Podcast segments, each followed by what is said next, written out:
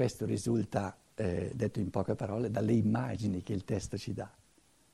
Però le immagini vanno prese come eh, oculari per realtà spirituali dove eh, diciamo, l'essere umano eh, si trova di fronte a ognuno di noi è il Pilato, ognuno di noi ha eh, degli elementi terreni da difendere, a cui è, è attaccato, a cui pensa di, che la sua esistenza dipende da questo, si trova di fronte alla pienezza dell'umano, perché ognuno di noi la porta in sé, lo sa, ogni essere umano sa che la pienezza dell'umano non viene mai posseduta, è questione di, di ricerca, di dinamismo.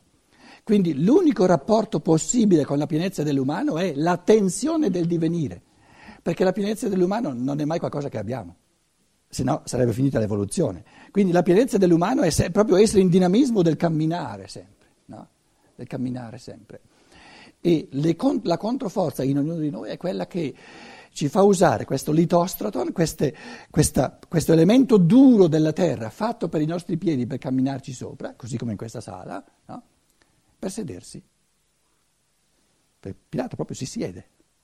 E l'altro è che adesso deve mettere il giudizio sul figlio dell'uomo.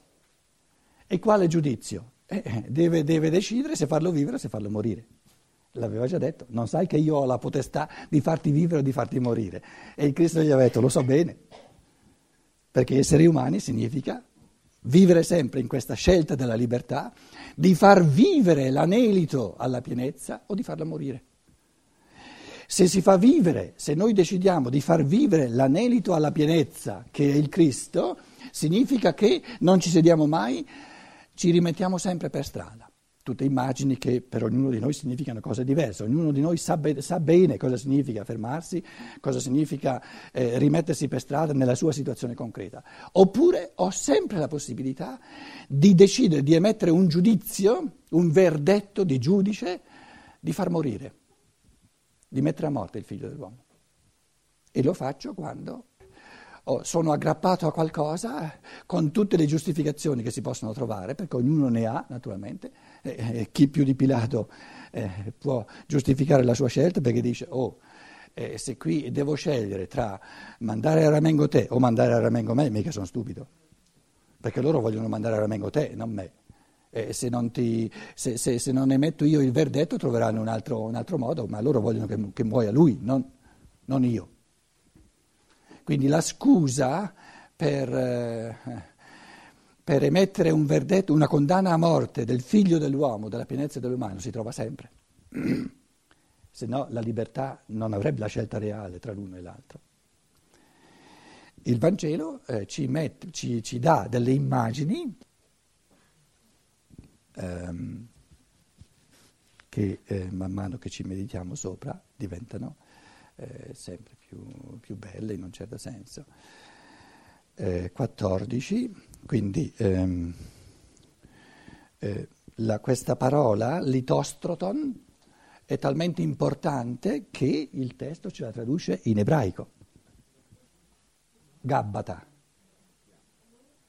Quindi quando il testo ci, ci dice la parola eh, eh greca e per di più la traduce in ebraico, è una sottolineatura che, che, ti dice sta attento che in questa parola, nel significato di questa parola, c'è un'immagine molto importante della vita. E litostroton, litos, lo sappiamo, è la, è la pietra, e stroton è lo strato.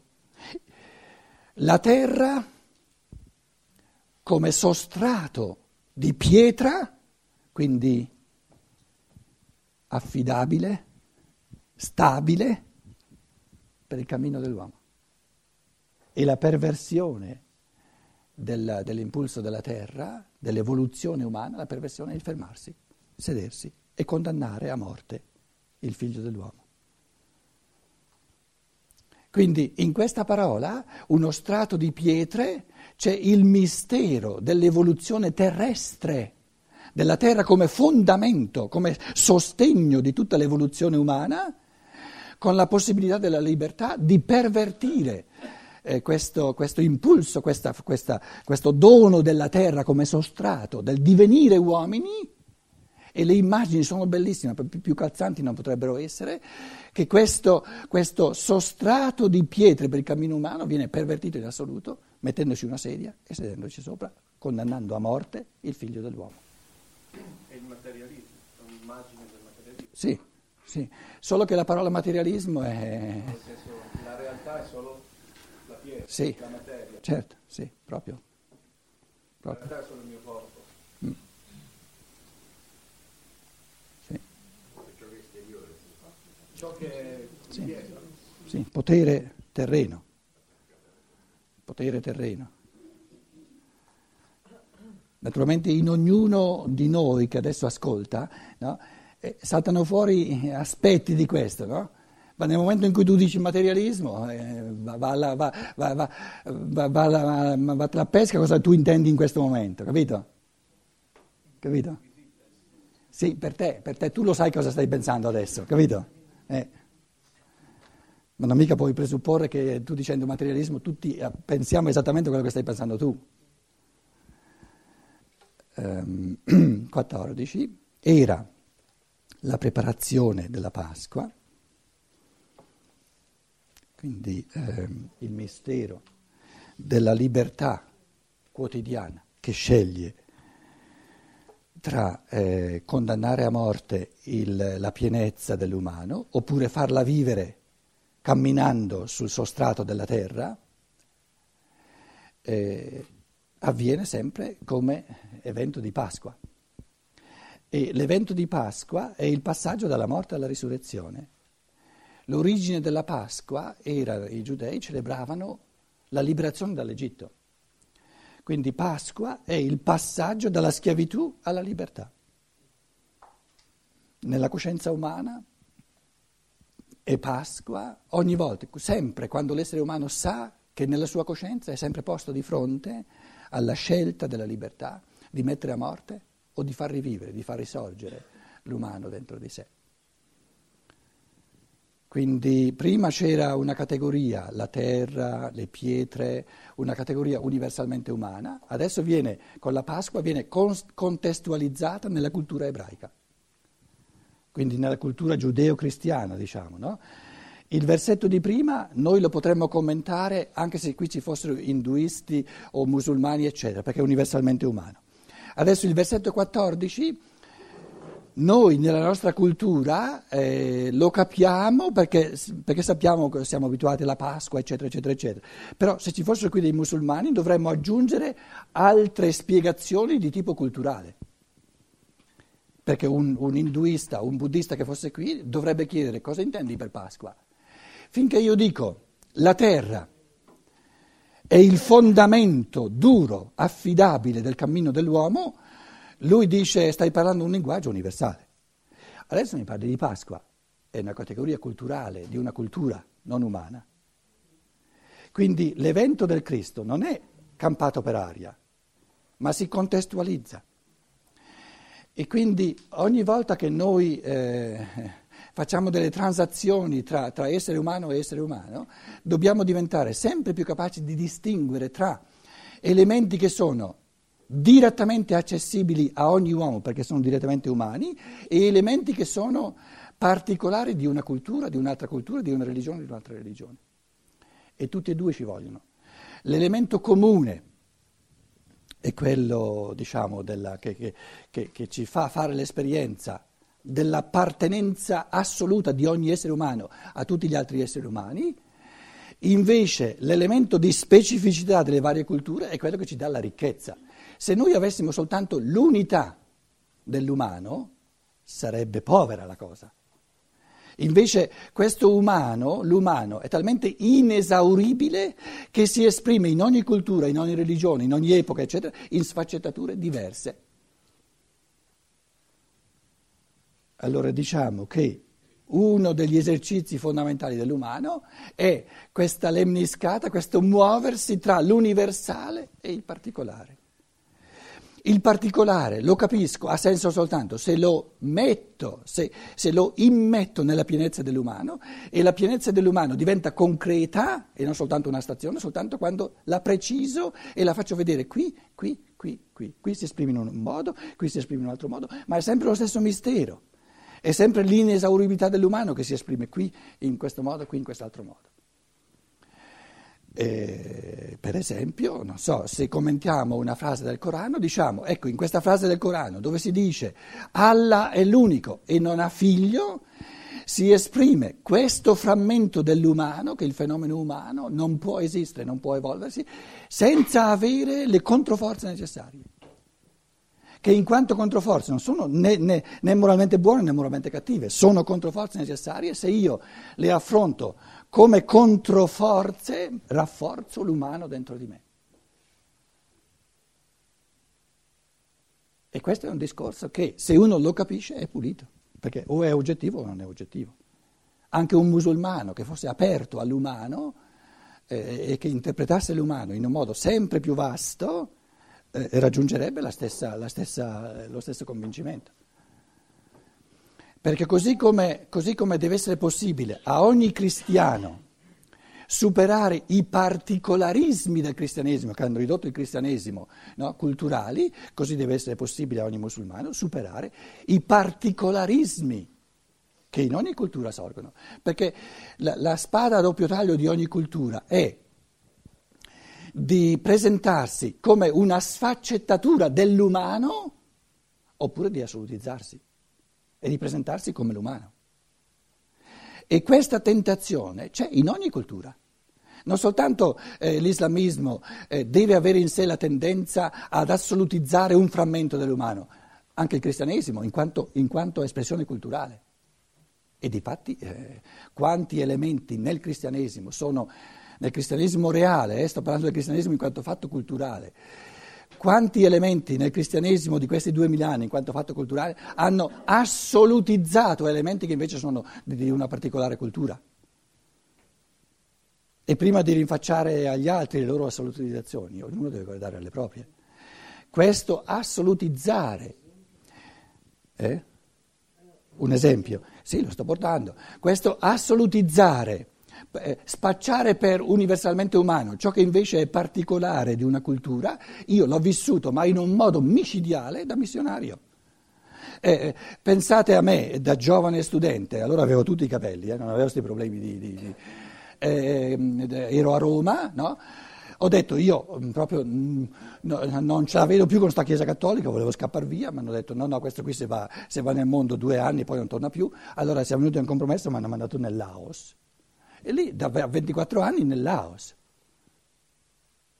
Questi buddisti qua hanno preso volentieri i soldi eh, che venivano da, dall'Occidente, ma del resto volentieri i soldi che venivano dall'Occidente, ma il resto. Io mi sono accorto, ma mica stiamo portando cristianesimo, mica stiamo portando l'umano comune che abbiamo in comune con loro, altrimenti se noi portassimo come missionari l'umano che abbiamo in comune con loro, mai più ci verrebbe da dire voi siete nell'errore, vos- la vostra religione è errore, dovete convertirvi, lasciar via tutto, terminare di essere buddisti e diventare... No, non era né cristianesimo né umanesimo, era cattolicesimo. Cioè un particolarismo, una, una, una matrice, diciamo, una, una concretizzazione dell'umano però parziale. E questa parzialità uno la vede, ha la possibilità di vederla, proprio di viverla, soltanto quando si mette a confronto. Perché gli altri, gli altri come mi vengono incontro gli altri? Come uomini. Perché io non ho subito la possibilità, sia come lingua, il laoziano l'ho imparato naturalmente, dopo un anno ho cominciato a fare le lezioni eh, alla scuola media, eccetera, in laotiano, no? Però all'inizio uno non ha la possibilità di entrare nella lingua, nella cultura, eccetera. L'altro ti si presenta come essere umano. O tu hai veramente una percezione di ciò che è l'umano in tutti noi, allora vivi la comunanza. Se vivi soltanto la differenza, vuol dire che non cogli l'umano né in te né in lui. Questo cosa ci dice? Pensiamo al Pilato Pilato confrontato con l'elemento giudaico, Pilato è un romano, eh? confrontato con l'elemento giudaico. Questo ci dice che è essenziale al diventare umano il cosmopolitismo, ben venga che noi, proprio perché la, la, diciamo, l'economia mondiale eh, ci costringe sempre di più a vivere non, non eh, eh, settorialmente, ogni cultura per, per, conto suo, ma ci costringe a vivere sempre di più insieme da culture diverse, questo è un, è un, un aiuto per trascendere i particolarismi, non, non, buttarli via, ma viverli come tali. E per, per aggiungere ai particolarismi che abbiamo sempre di più la realtà dell'umano universale, ma quella va conquistata. I particolarismi di cultura ce li abbiamo, ce li dà la natura. I particolarismi della cultura ci cresciamo dentro. Essere italiano, essere cattolico, essere cristiano, se volete, non è questione di conquista per noi. Ci siamo cresciuti dentro. L'umano è questione di conquista individuale. Perché nell'umano non ci si nasce dentro, perché se, se ci si nascesse dentro la libertà non avrebbe nessun compito da svolgere. Da svolgere. E praticamente Pilato, in quanto romano, o Caifa e Anna, in quanto ebrei, si trovano di fronte alla pienezza dell'umano, che è una chiamata, che è un dinamismo evolutivo. Nessuno può dire io ce l'ho questa pienezza. La natura ti ha dato essere italiano, ti ha dato essere cattolico se vuoi, ma non ti può mai dare essere uomo. Uomini non si è, si diventa. Se si vuole, e se non si vuole non si diventa. Era la preparazione per la Pasqua, neanche la Pasqua, è eh, la preparazione. Questo dinamismo, no? È sempre essere uomo significa o prepararsi a rifare il passaggio, Pasqua significa passaggio, dalla schiavitù dell'Egitto alla libertà, dalla morte alla risurrezione. Passaggio significa essere per strada. E questa immagine delle pietre stanno proprio a dire eh, continua a camminare. No? Era la preparazione della Pasqua, era l'ora sesta, bellissimo, era l'ora sesta. Ah sì, grazie, scusa, grazie. L'ora sesta è, eh, diciamo, la, la, il rifulgere massimo, l'ora sesta è mezzogiorno, eh? L'ora sesta significa mezzogiorno. Mezzogiorno è il, il rifulgere massimo delle percezioni della terra in quanto sostrato di percezione. Quindi l'ora della massima manifestazione della percezione, del mondo della percezione. E in che senso questo squadernarsi sotto il sole di mezzogiorno, questo squadernarsi massimo? Perché alla mattina, qui sono le 6 di mattina, sale, sale, sale, le 11, le 12, poi scende. Il senso della percezione, del mondo della percezione qual è? Il significato del mondo della percezione qual è?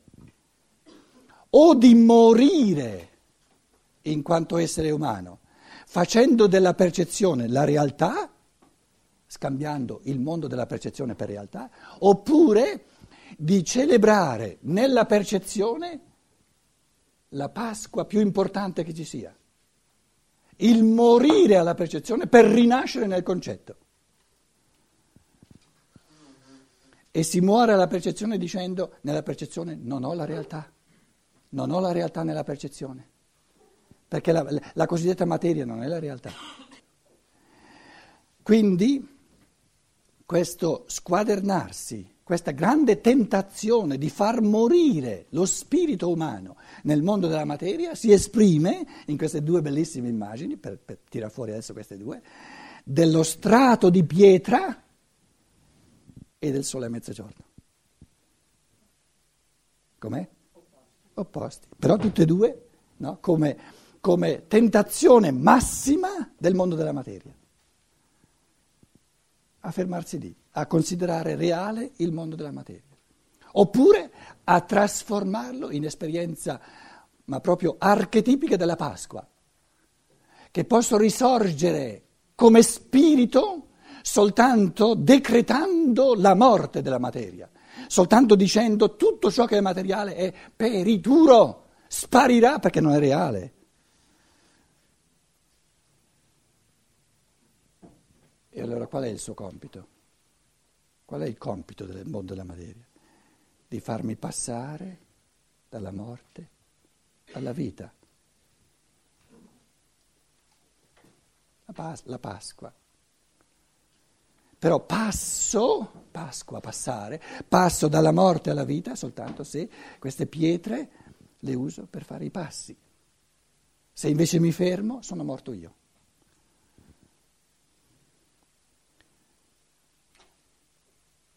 questo mistero di Pasqua, i giudei, eh, la Pasqua è una categoria culturale loro, del giudaismo, la Pasqua. Quindi Pilato spera che almeno dal lato di questo mistero della Pasqua capiscano cosa qui sta avvenendo e fa un ultimo tentativo. Dice ai giudei, ecco il vostro re. Versetto 5 aveva detto, ecco l'uomo, idu o antropos. Non ha funzionato, dico adesso eh, in termini un po' terra-terra, diciamo, no? Terra-terra. Non ha funzionato. Adesso Pilato usa una categoria culturale specifica dei giudei. Ma come? Ma è possibile che voi giudei non vedete questa, nel, in, nel, fenomeno di questo Gesù di Nazareth tutta la fenomenologia che i profeti hanno detto sul vostro Messia, sul re dei giudei? Chi è il re dei giudei? Il Messia. La coronazione regale del giudaismo qual è? lo sfociare del particolare nell'universale umano. Ogni impulso, la, ogni impulso particolare trova la sua coronazione nella misura in cui sfocia nell'universale umano. Quindi mettendo a morte il re dei giudei, uccidono l'impulso del giudaismo. Questo tradotto no, in categorie immanenti all'essere umano, eh, il, il, re dei giudei il, è il Messia, il Messia in ogni essere umano, Meshiach, è l'unto, è l'essere umano che si intride di forze solari, quindi l'essere umano che, eh, come dire, si serve di ogni particolarismo di cultura per camminare verso ciò che è solarmente umano universale. E quindi questo, il vostro re è sempre il Cristo che rappresenta la pienezza dell'umano. Nella misura in cui io eh, voglio difendere, diciamo, eh, voglio difendere il diritto di esistenza di questo popolo particolare, uccido l'universale. Uccido l'universale, ciò che è universale. Oltre che essere, diciamo, il mistero di ogni uomo, è, questo è fino ad oggi il mistero del popolo ebraico, come anche il mistero di ogni eh, popolo, se vogliamo. Questa fatica a servirsi di ciò che è particolare, non aggrapparsi, ma servirsi come strumento, come, come propedeutica, come cammino, sempre in via verso l'universale.